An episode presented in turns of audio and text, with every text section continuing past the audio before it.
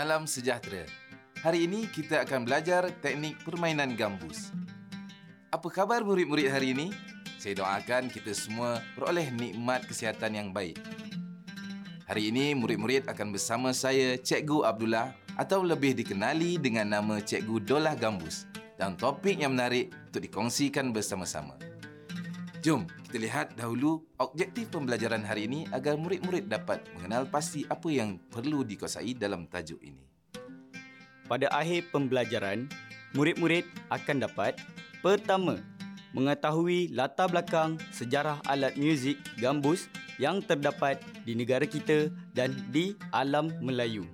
Kedua, mengenal pasti nama komponen-komponen yang terdapat pada alat muzik gambus dan fungsi-fungsinya. Ketiga, mengambil maklum tentang kaedah-kaedah penjagaan gambus dan perkara-perkara yang perlu dielakkan demi memastikan kualiti gambus berkekalan dan tidak mudah rosak. Keempat, mempelajari kaedah pemasangan tali gambus. Kelima, talaan iaitu tuning yang diguna pakai pada gambus. Dan yang terakhir sekali, simbol-simbol khas yang terdapat dalam notasi muzik. Kita mulakan pembelajaran pada hari ini dengan mempelajari asal-usul gambus dan seterusnya menonton klip video yang telah cikgu sediakan.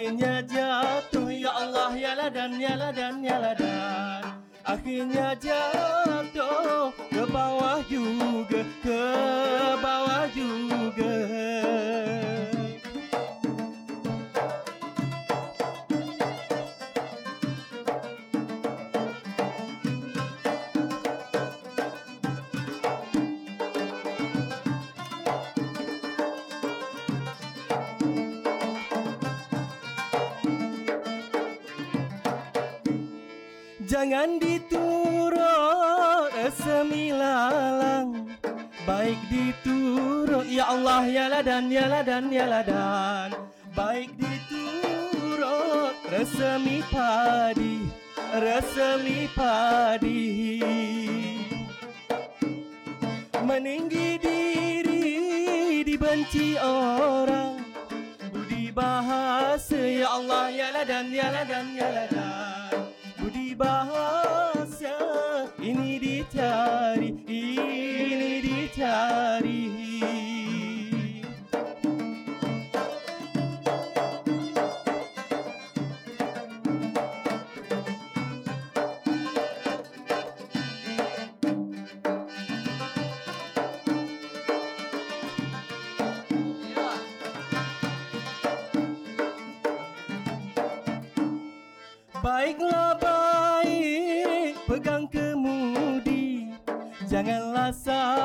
ya Allah ya lah dan ya lah dan ya lah dan Janganlah sampai terlanggar karang Terlanggar karang. Baiklah baik kita berbudi. Janganlah sampai ya Allah ya ladan ya ladan ya ladan. Janganlah sampai dikata orang dikata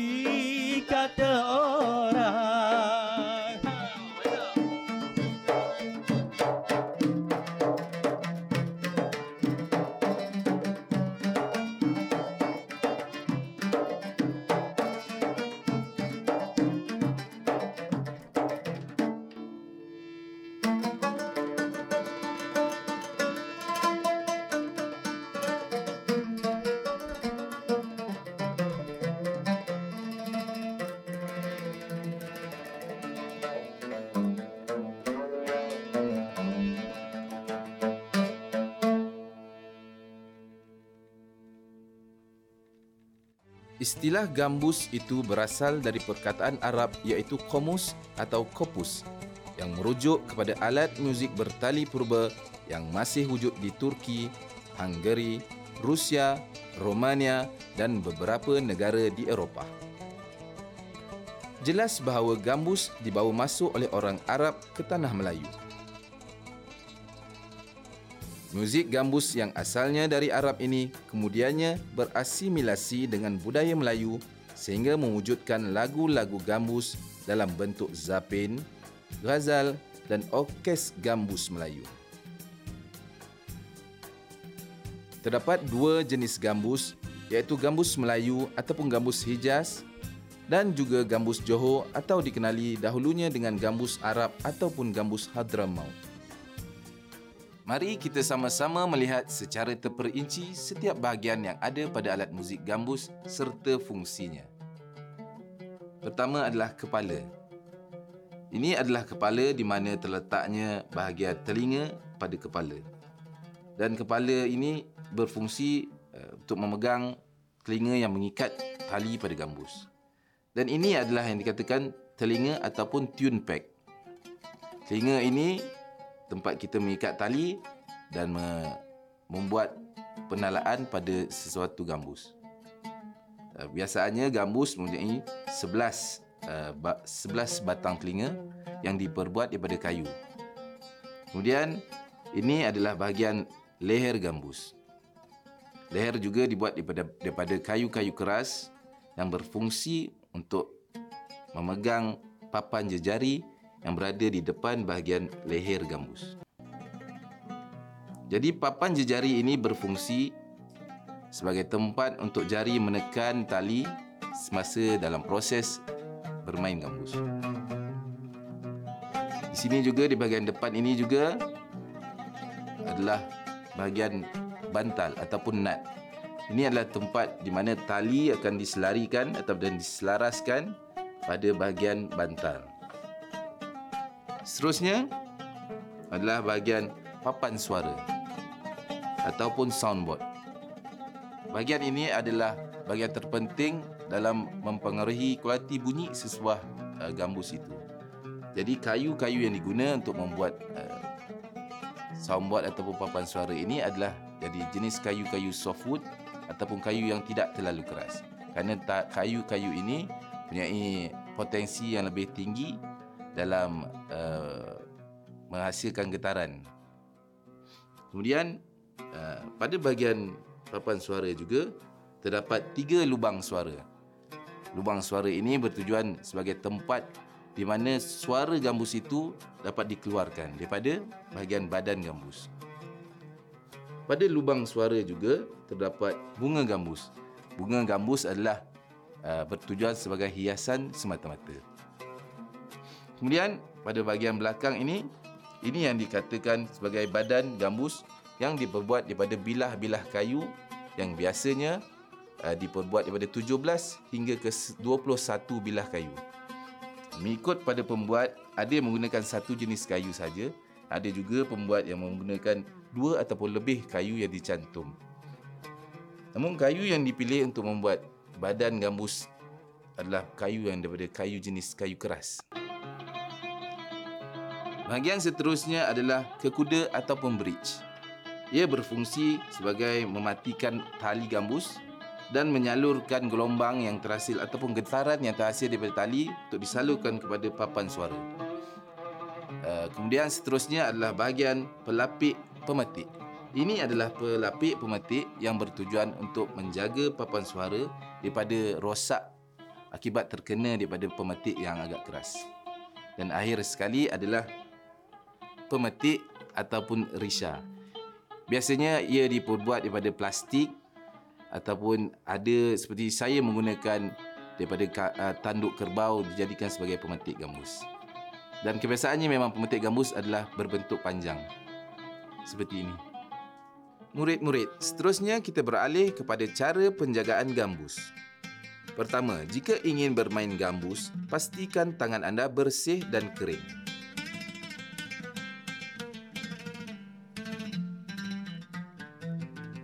Kedua, kuku jari kiri ataupun kanan hendaklah sentiasa pendek supaya tidak merosakkan papan jejari ketika memainkan gambus.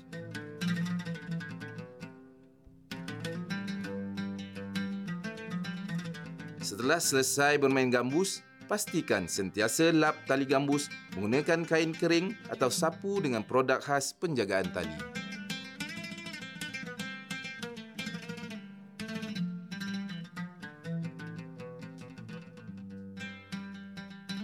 Seterusnya, kendurkan ke semua tali gambus jika gambus tidak akan dimainkan untuk tempoh masa yang lama.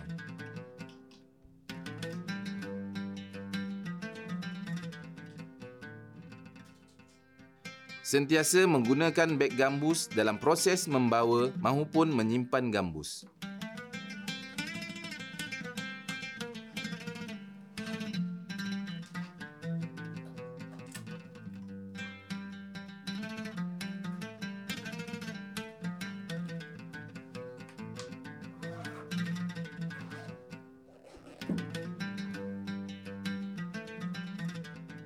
Dan yang terakhir, pastikan sentiasa meletakkan gambus di tempat yang selamat atau tidak mudah dilanggar mahupun jatuh. Penggunaan tapak khas ataupun stand juga amat digalakkan.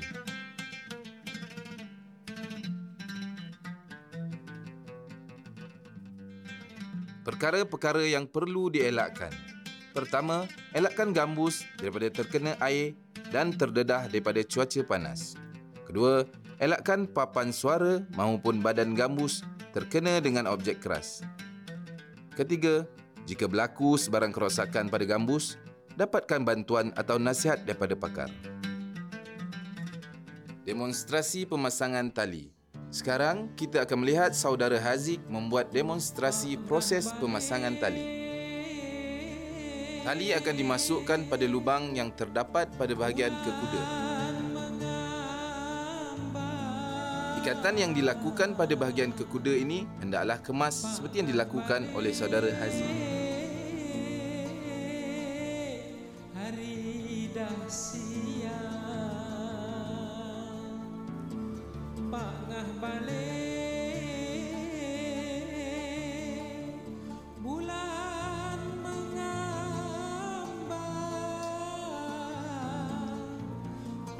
Setelah ikatan ini kemas, Hujung tali akan diikatkan pula pada bahagian telinga mengikut susunan yang telah ditetapkan.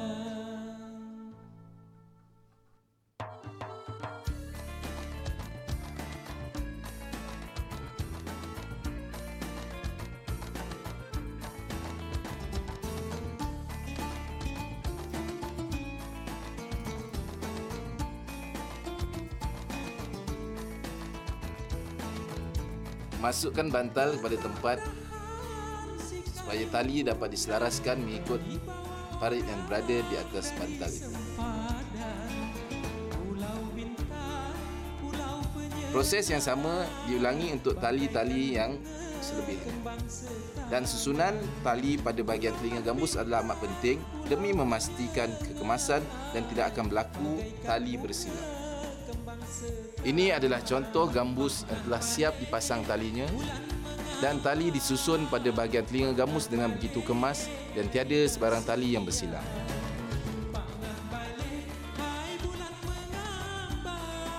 Setelah kesemua tali siap dipasang pada gambus, kita hendaklah melakukan penalaan mengikut sistem talaan yang standard untuk gambus. Saudari Nor akan menunjukkan cara membuat talaan pada gambus menggunakan alat tuner.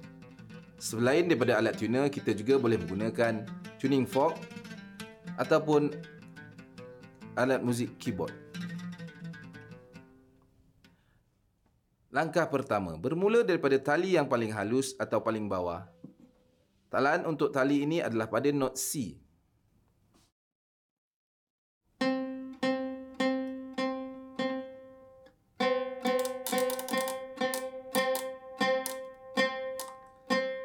Oleh kerana tali-tali ini berpasangan, sila pastikan kedua-dua tali ditala pada not yang sama. Kemudian, beralih pula kepada tali kedua. Ia ditala pada not G.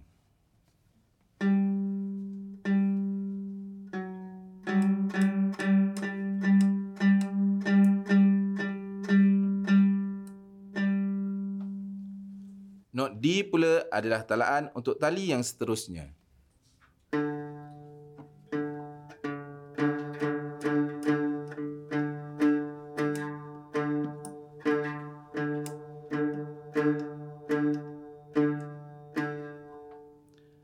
Tali yang berikutnya adalah ditala pada not A.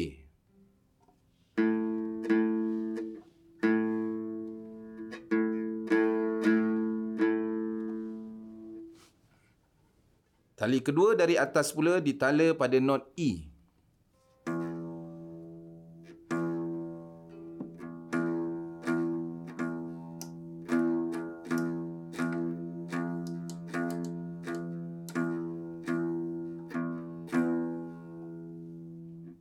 akhir sekali, tali yang paling tebal ataupun paling atas ditala pada not B.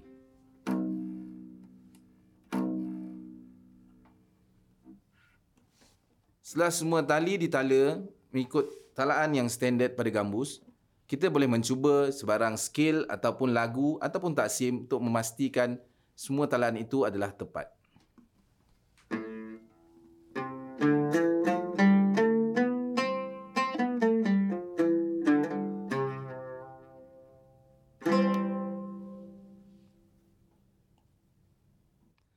Dalam permainan gambus, terdapat beberapa simbol khas yang jarang ditemui pada notasi barat, namun sering ditemui dalam notasi muzik gambus.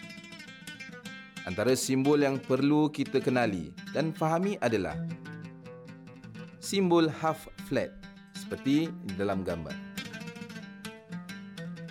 Half flat mudah difahami jika dilihat pada contoh ini.